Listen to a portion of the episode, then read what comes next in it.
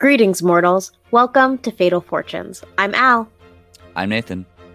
Join us for a deep dive into some of history's most fascinating characters who live dangerously beautiful lives and whose legacies haunt us today.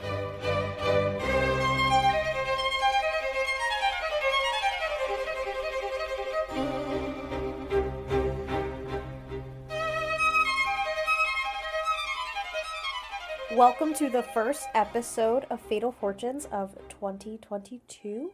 You know, it's our podcast anniversary tomorrow. It is Wow. the um, one year anniversary of this Aw. little, this ye old podcast.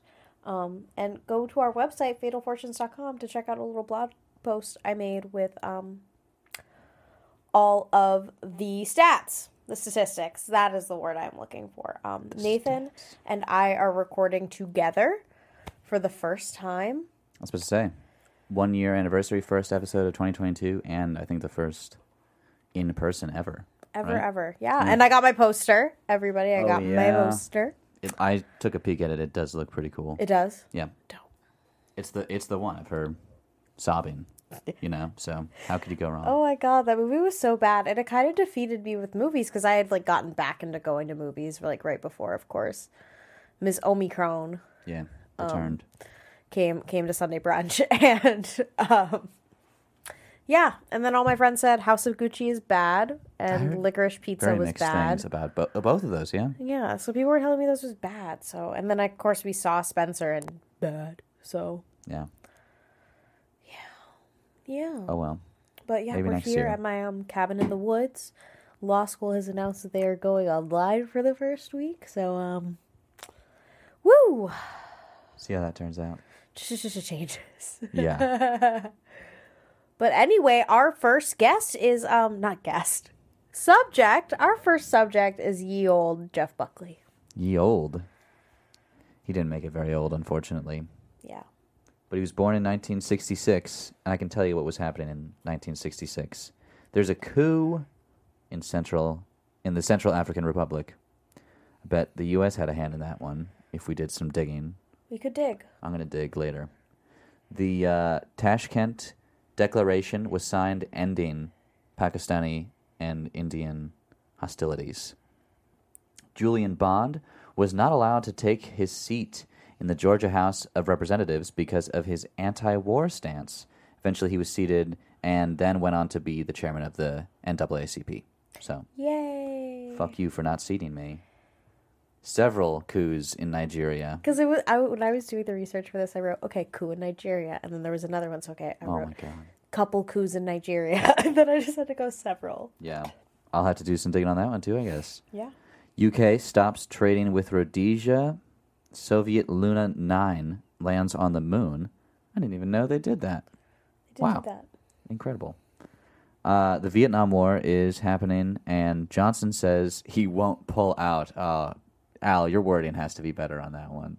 But yeah, Johnson sucks with war too, as did Taft and many other presidents. Um, there's a coup in Ghana. Man, there are coups all over It's Africa. a bad. It's a bad year for It's, coups, they just bro. it just keeps happening. Yeah. And I didn't even write like anyone who was born this year died this year because I was like, I bet There's it's just a lot too of much. people I love. Yeah. Um, Flintstones ends until they make a movie of it with John Goodman. Um, Daylight Savings starts. You got to be kidding me! It was that recent. Yep. I don't know why I was always told it was like farmer people. I know that's a lie now, but crazy that it was that recent. Miranda rights start. Ugh. Uh, France No, leaves. why? Why? No, be, no, because that means that up until that po- point there Oh. weren't any. Oh, so it's yeah, like yeah, bad that there weren't any until that point. Sorry, I did not clarify that. Um, France leaves NATO. Malawi becomes a republic. There's a coup in Burundi. Oh my god! And LSD becomes illegal. What a bunch of idiots who illegally tested on American citizens just years prior. And then they were like, actually, this isn't safe, Yeah. No. as they do with most drugs. Yeah, I feel like drugs are hard enough to be on that not knowing you're on them. Yeah, it was bad. Oh my god, one way ticket to like years of like trauma. That guy fell out a window or jumped out a window. Oh yeah, Manhattan Project, right? Uh, no, MK Ultra, There we go. the other M. Yeah, there we go. Yeah. Ooh, I wonder when they're gonna declassify all that stuff. Maybe in her lifetime, but That'd so- I don't know. JFK stuff is. We could do an episode about the JFK stuff they declassified. I have that. I didn't even think. Yeah, I it was a recent thing. Yeah, yeah, yeah, yeah. Wow. Speaking of cases and classifications, the Maxwell case is over, Oh my God, yeah, we were. and I was wrong. I was dead wrong. She's guilty on out Did of I five, say five out of ninety-eight six, percent conviction rate? and that is, you know, with the math, five out of six. It's pretty close. It's pretty close. Yep. There's some good ones born in 1966. Who you H. got? Jon Benjamin, voice of Bob's Mhm. Burgers and Archer. He's a great at, uh, jazz album too. He has a jazz album. Yeah, he can't play piano at all. It's awesome. It's like so funny. That's annoying. Okay, oh my god. Janet Jackson. I did not know Janet Jackson. I don't know. I don't even want to say that young, that old. Like, ooh, Jeffrey Dean Morgan, who Mm. I think is super cute. Also born that year. Um, Mike Tyson. Nice. Let's see who died. Who did not make it? Oh my god. It goes through all the photos being in color, like the deaths, they're all in black and white. Mm-hmm. Haven't heard of him, haven't heard of him. Oh, Buster Keaton! Oh, R.I.P. to a king. Yeah. The only person in Hollywood who like hasn't been ruined in like what? Yeah, he was just goofy. I Yeah. think he was just a quirky little guy. Watch us like watch someone comment like, "Hey, Buster Keaton Actually- actually, did." Buster Keaton was the first school shooter. actually, yeah, exactly. Wow. Oh, we lost Evelyn Waugh. How do you say Evelyn Evelyn War? I don't know who that is. The guy who um wrote this book I'm listening to on audiobook called Oh. I'm sorry, now I have to click it. Yeah. Now I have to click it. He wrote Brideshead Revisited. Which I'm He wrote what? Brideshead Revisited. Oh, I've never heard of that. Yeah, it's you know post World War One kind of doobie. Walt Disney. Oh, Walt good. Disney. Thank God he's gone. That's when they froze Walt Disney. yeah. What are you drinking tonight, Nathan? I'm having Robot Crush for my work. What about you? Um, I have a black cherry high noon. Yeah. Just a little roll of the swivel chair away. Perfect. Yep. Yep, yep, yep. But we're not here to talk about any of those crazy things we just mentioned or any of those people. We are here to talk about ye old Jeff Buckley.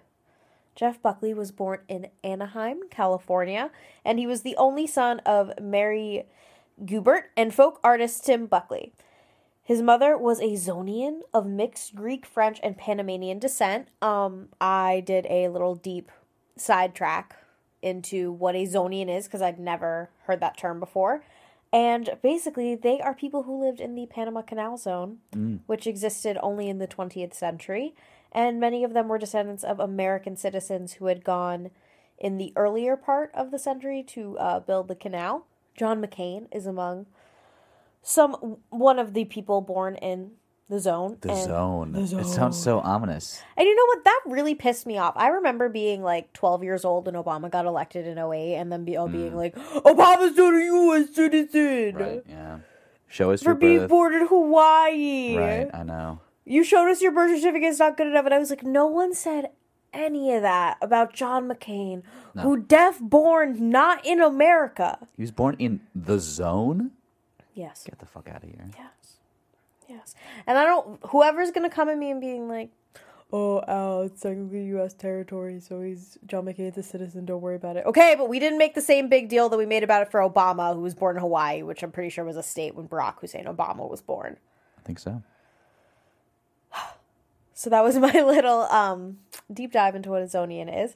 And, you know, some of them consider themselves to be Panamanian and American, but it's, you know, it's a very narrow class of individuals. So that's where Jeff Buckley comes. That's maybe why he's got such thick, beautiful eyebrows. Mm. He's got a little Greek going on. He's got a little Panama going on. And well, his father is um, you know, pretty vanilla. He is of uh, Irish and Italian American descent. And his parents they met in French class in high school. They were high school sweethearts. They got married uh the month before Jeff was born. Um apparently they got married because she was pregnant and then she wasn't pregnant, so then he left to find out she was pregnant. Um typical teenager stuff. So Jeff ended up being raised by his mother and stepfather, Ron Moorhead, in Southern California. He had a half brother named Corey. Buckley moved many times in and around Orange County, California. And while growing up, he described later his upbringing as um, rootless trailer trash. Sounds like a TLC show. And, you know, as a child, Jeff was actually not Jeff at all. He was named Scott Scotty Moorhead based on his middle name and his father his stepfather's last name. Tim remarried and adopted his second wife, Judy's son, in 1970. And after his father died in 1975, Scotty finally saw his birth certificate and decided to go by his first name, Jeff. Tim Buckley, we said uh, before, he's a folk artist, and uh, Jeff, he'd only met this father of his once when his mother took him to see one of his father's shows, and then he stayed with him for a week after that. Basically, she said, Here's the kid. I'll come back. And uh, that's the week he spent with his father. Wow. He was not invited to the funeral, unfortunately, and um, Jeff said of not being invited to his father's funeral that it gnawed at him and it prompted him to pay his respects by performing I Never Asked to Be Your Mountain in 1991 at a memorial tribute to Buckley in Brooklyn, and this was his public singing debut. Yeah, I remember reading about that, and um, I guess I missed the you know tragedy of him not really knowing his father. And But people that compare him concert- to him all the time. That concert really did like start it all for him. I think. Yeah. That's that's really nice that he had. Uh, And he was saying, of course, at that tribute show, it was like a tribute show for his father. So everyone was saying, I was a really big fan of your dad. What do you think? And he was like, he abandoned me. yeah, I don't think. yeah.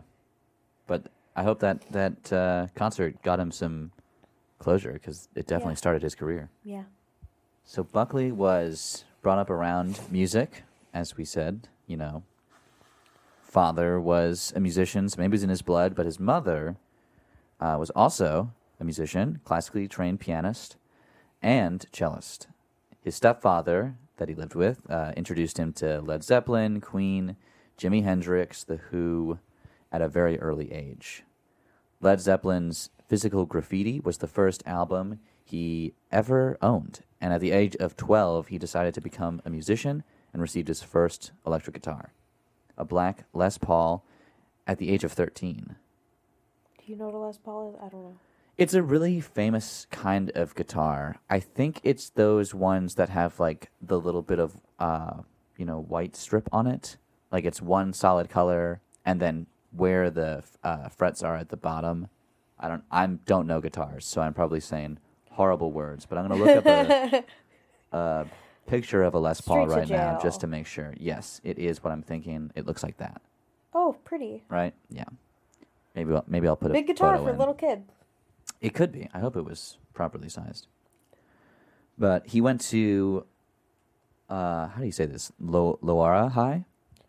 Loara. Loara High. Loara. Also in Anaheim, uh, which you said you checked once, had the biggest IB program in Orange County and now has no IB program at all. What is IB? International Baccalaureate.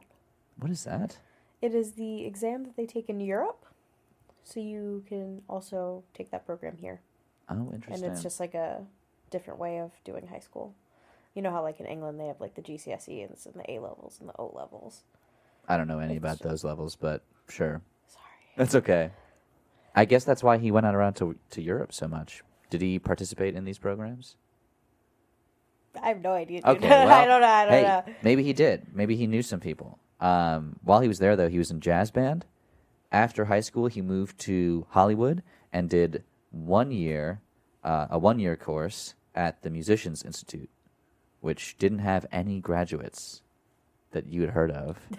I mean, I probably, I probably don't know if I'd heard of any either. That sounds like a very obscure. I've never heard of the Musicians Institute. But in 1994, he told Rolling Stone that his year in high school, um, or that school, was a waste of time. Buckley spent the next six years working in a hotel, playing guitar in various struggling bands, uh, and playing in styles from jazz, reggae, and roots to uh, rock and roll and he- heavy metal. He, tour- he toured with the dance hall reggae artist Shinehead, and throughout this period, Buckley limited singing to backing vocals. He moved to New York City in February of 1990, but found very few opportunities to work as a musician. Duh. It's not an easy time to, uh, yeah, be coming up in New York.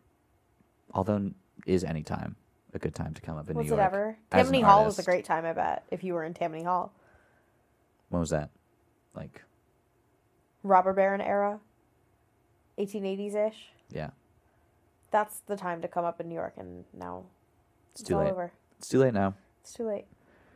He was introduced to Qawwali, the Sufi devotional music of India and Pakistan, and to Nusrat Fateh Ali Khan, You did so good. one of its best known singers. Um, Buckley moved back to Los Angeles in September when his father's former manager, Herb Cohen, offered to help him record his first demo of original songs. Buckley completed Babylon Dungeon Sessions. So this was a four song cassette. On subsequent trips to New York in mid 1991, Buckley began co writing with Gary Lucas, resulting in the songs Grace and Mojo Pin. And by late 1991, he began performing with Lucas's band Gods and Monsters around New York City. After being offered a development deal as a member of Gods and Monsters at Imago Records, Buckley moved back to New York to the Lower East Side at the end of 1991. The day after Gods and Monsters officially debuted in March 1992, he decided to leave the band. So dramatic. Yeah, that's kind of a fancy exit he got there. Yeah. He first appeared at Sin-é, uh, which is a cafe, in April of 1992, and quickly earned a regular Monday night slot there. His repertoire consisted of a diverse range of folk, rock, R&B, blues, and jazz cover songs. Much of it music he had newly learned. Over the next few months, Buckley attracted admiring crowds and attention from record label executives. Industry maven Clive Davis even dropped by to see him. By the summer of 1992, limos from executives eager to sign the singer lined the street outside Sin-é. Can you imagine? In New York City, Yeah. lining limos only for like a movie premiere. For a cafe, no, not at all. What they sell it in there. Good music, apparently. they got they got some good music. Hopefully, some good drinks.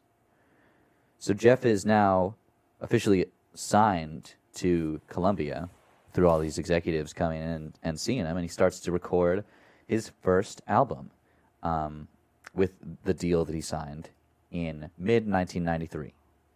He's got producer Andy Wallace and Matt Johnson on drums, Mick Grondahl on bass, um, and they're both local New York music- musicians. They recorded it in Woodstock, to be precise, and spent about six weeks in the studio there. Buckley then returned to record overdubs and additional instruments in studios in Manhattan and New Jersey, very much a perfectionist. And in January of the following year, Jeff starts to perform again in order to gain uh, some traction for the album and also to get some money going. This string of performances across North America allows him to release an EP called Live at Sin-é. Following that tour, he went across to Europe for a 10 day uh, stretch in March in clubs and coffee houses. Buckley waits a little longer to start promoting the album he recorded in Woodstock, and he does this in a, a thing called Peyote Radio Theater Tour. And these shows lasted all summer till the end of August.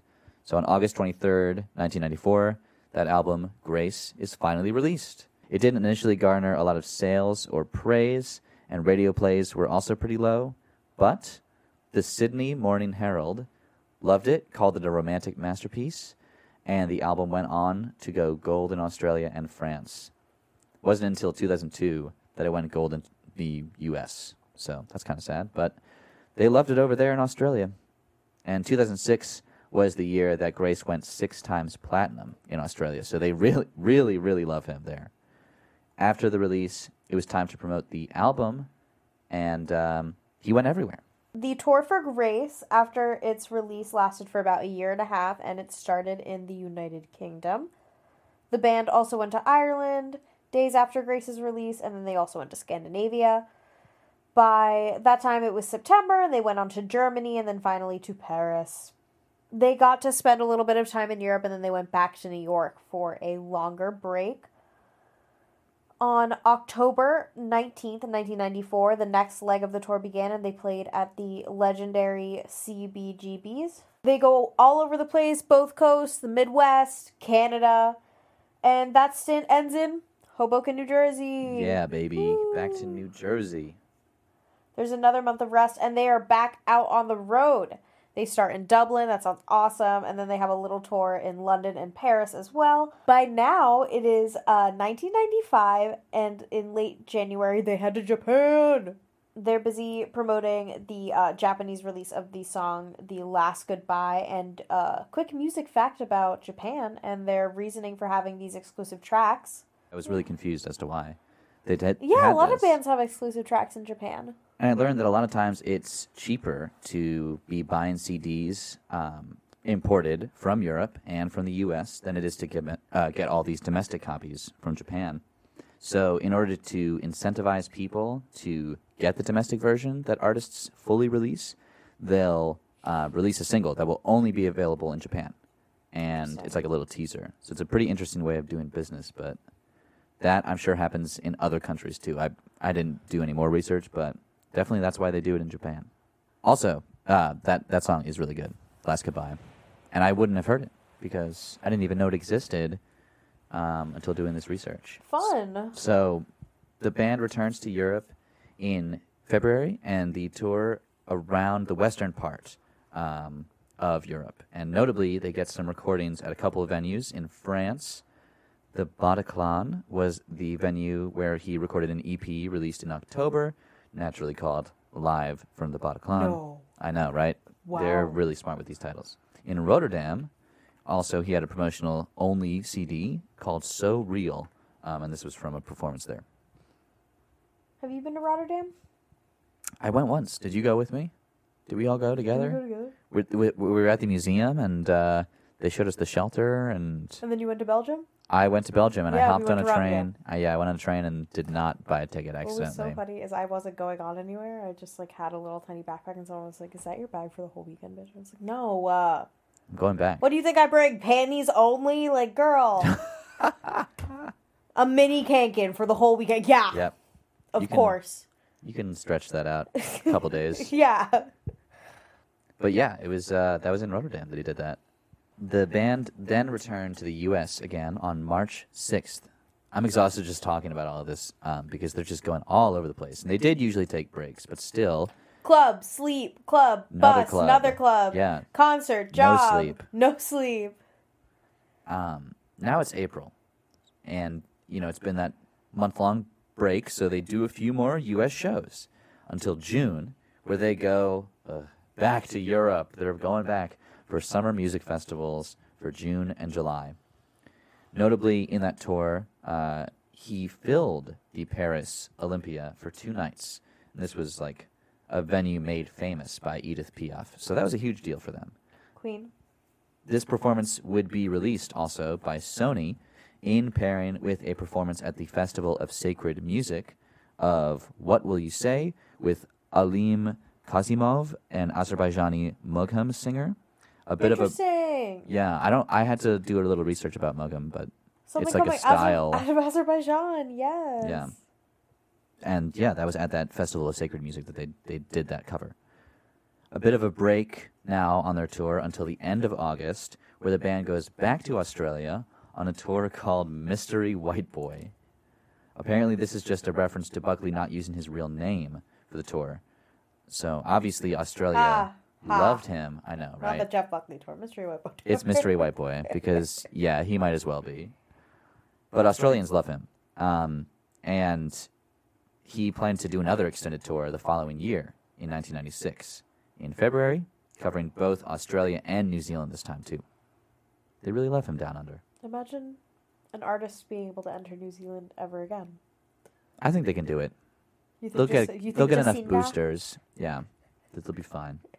You know what I think might be fun? Sorry, What? sidetrack. You're fine. Starting like the ring that imports Chinese cigarettes to New Zealand now that they've like made cigarettes illegal. In China?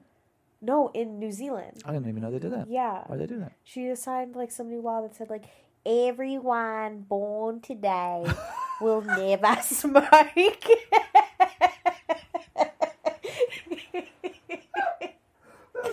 so I wonder how lucrative. That's a good impression of her. Thank you. The band returns after that Mystery White Boy tour in 1995, and Buckley goes back to playing solo at Sin-é again. Fun. He also played at the Mercury Lounge on New Year's Eve. Happy anniversary to that performance, like 26 years ago. We, when we were gonna record, We this were on going to the record it 31st. on the new. We were going to have it out. Yeah, it's true. Sorry. Oh well. Unfortunately, there were a lot of tensions between Jeff and the drummer Matt Johnson, and because of this, the last show Matt played with them was on March six, uh, March first, 1996. So that was after that Australia and New Zealand tour that they did. And now that they're without a drummer, the band is forced to pause, and they didn't perform again until 1997. That sucks. The rest of the year of 1996, Buckley was just worn out from the pressure of touring. Of club. I club, wonder another club, why. no sleep, yeah, Airplane, boat. it's just too much for people to do.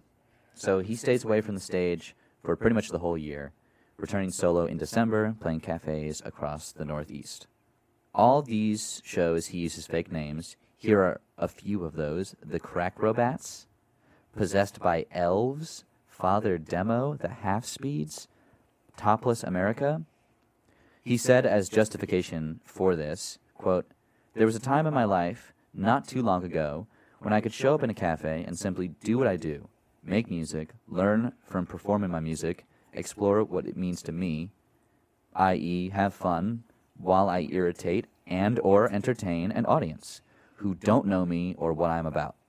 In this situation, I have this precious and irreplaceable luxury of failure, of risk, of surrender. I worked very hard to get this kind of thing together, this work forum. I loved it, and then I missed it when it disappeared. All I am doing is reclaiming it. What do you feel about that? Because I have feelings about that. I feel like it makes sense because now he's garnered some success, but also it's like only to a degree. He's still playing in coffee houses. I don't think he would be playing other places. You know, he does festivals when he wants to in Europe, but it is kind of nice for people to know your name in that regard to make money. But I also, I also hear what he's saying about wanting to remain anonymous and like no one's ever seen him before. It's a cool feeling.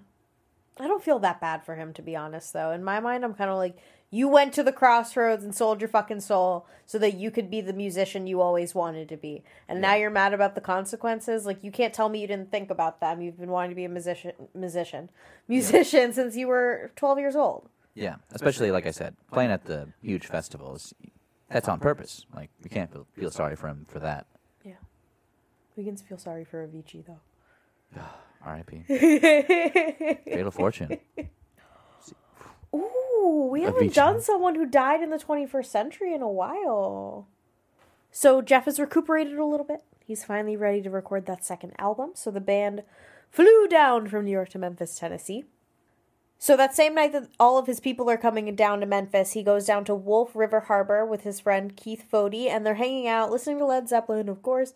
When suddenly Jeff goes into the water, fully dressed, boots and all, singing a whole lot of love. I wonder if they'd be like, copyright claim, you say a whole lot of love in the tones that it's supposed to be in. You have perfect pitch, and now Universal Music Group is coming after you. Keith looks away for a second to grab the radio and the guitar out of the way of a wave that was made by a passing tugboat, and then when he looks up, Jeff is nowhere to be seen.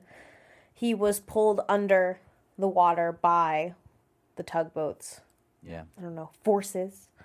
Rescue teams, you know, they worked to find Jeff through the night. His bandmates who had just arrived in Tennessee, they joined the search. They said it was really traumatic to like see all of the like helicopter lights beaming down at them. Crazy, crazy time. Five days later, however, they find uh, Jeff's body uh, on June 4th. Passengers of the American Queen riverboat see him um, on the shore of the river. There were no drugs or alcohol in his system, so he got into um, that river with his boots on on purpose. Wow. So his official cause of death was uh, accidental drowning. Locals say they would have never gone into the water like that, even though um, it looks shallow. Uh, the waters are not as safe or as calm as they seem. That's so sad that that it's an accidental drowning Yeah. because, like, yeah, you can't blame it on any substances. I actually just saw Just the other day this PSA from Australia, of all places, about drinking and drowning. The whole campaign was like, "Don't drink and drown," and it was a terrifying PSA. Oh my god, I don't, I don't want to hear about it. I All can right. already envision it. I Yeah, can already picture it was picture so it. scary. Uh, I know the dangers. Australian okay. PSAs are messed up. There was one that they had about not skipping school, and these kids went to a beach that ended up being a minefield, and they like What? all died. Australia's diff- everything there wants to kill you, even their PSAs. Oh. Oh. After his death, a lot of musicians are writing tribute pieces, and here are just a few of those artists. You got Chris Cornell of Soundgarden, R.I.P. Elizabeth Fraser of the Cocteau Twins, Rufus Wainwright, Bono, wow, even Lana Del Rey cites him as an influence. Problematic Queen. Gotta love her. And he really only had that one full length LP Grace out, so after his death, there were a lot of demos that were floating around. This eventually coalesced into Sketches for My Sweetheart the Drunk. Uh, again, this album got gold in Australia really quickly. Boom. In the same year it was released, 1998, and three more albums were released, composed of live recordings, and there were so many documentaries on him made. A lot of TV programs from Europe also covered his life, and 10 years after his passing, countries around the world celebrated his music, um, including, of course, Australia, Canada, France, Iceland, Ireland, and the US. These were events sometimes organized by and sometimes attended by Buckley's family members. In 2015, Sony was digging around for the 20th anniversary of Grace when they found old studio recordings from 1993 of mostly other artists performing covers, and these old covers were compiled into an album called You and I. features like Bob Dylan's on it, Sly and the Family Stone, and of course it's got Jeff. And as said before, so many artists have been inspired and continue to be inspired by him, including Muse, Adele, Eddie Vedder, even Radiohead. And finally, something we can look out for there's a biopic on his life that started filming this past fall. It's going to be director Orian Williams's first, so we'll be on the lookout for that. That we should go see in theaters. Yeah. Hopefully it's better than Spencer. Matinee. Matinee on a rainy day. Yes. Bucket of popcorn we make our other friend pay for. Yes. Ooh, that's gonna be fun because in my research I found that like all of the documentaries on him were like very 2002, Mm. and I thought that he was you know bigger than that. He's definitely had some more impact than that. Yeah. That's the end. Yeah. So there's been another episode of Fatal Fortunes, guys. Thank you so much for tuning in. Again, we are working on some guests. Mm-hmm. Oh, I wonder if we're gonna do another episode in person. I bet the world's gonna end before we get to. Probably, yeah. Yeah. Lili Elbe, the Danish girl, is next. Oh, God. I don't want to watch that Eddie Redmayne movie. You know where I saw that movie for the first time? Where? Oh, it's. Ah, I know exactly. Yeah. I know exactly where you saw it. Yeah. Oh my god, maybe that could be our thing. In What? honor of watching the Danish girl, we eat empanadas, some buffalo chicken empanadas, just to recreate the setting as it was for me when that movie came out in like 2013. I'm not watching The Danish Girl. But I'll do it for the episode. I'll eat empanadas for the episode. Oh, and we got a huge thing of kombucha that we did not try on camera, but I guess we'll record Nathan drinking from this huge bottle of kombucha. For Not from the bottle. No. Just for your, the entertainment shock value. Oh, God. Um, but yeah, this has been another episode of Fatal Fortunes. Thank you so much for checking us out. Um, you can become a subscriber where there's subscriber only episodes. Content you can only see there. Check us out on Patreon for, you know, unedited episodes and that same content that you would get as a subscriber. And, you know, this has been an interesting first record person to person. It's like, oh my god, where's the screen? Oh my god! Oh my god, we can high five at the end. Holy shit. There you go. Oh, that is so funny. But yeah, thank you guys so much for listening. We are so excited for what's going to go down in 2022. Down in the DMs, in the FF, in the Fatal Fortunes in 2022. Bye.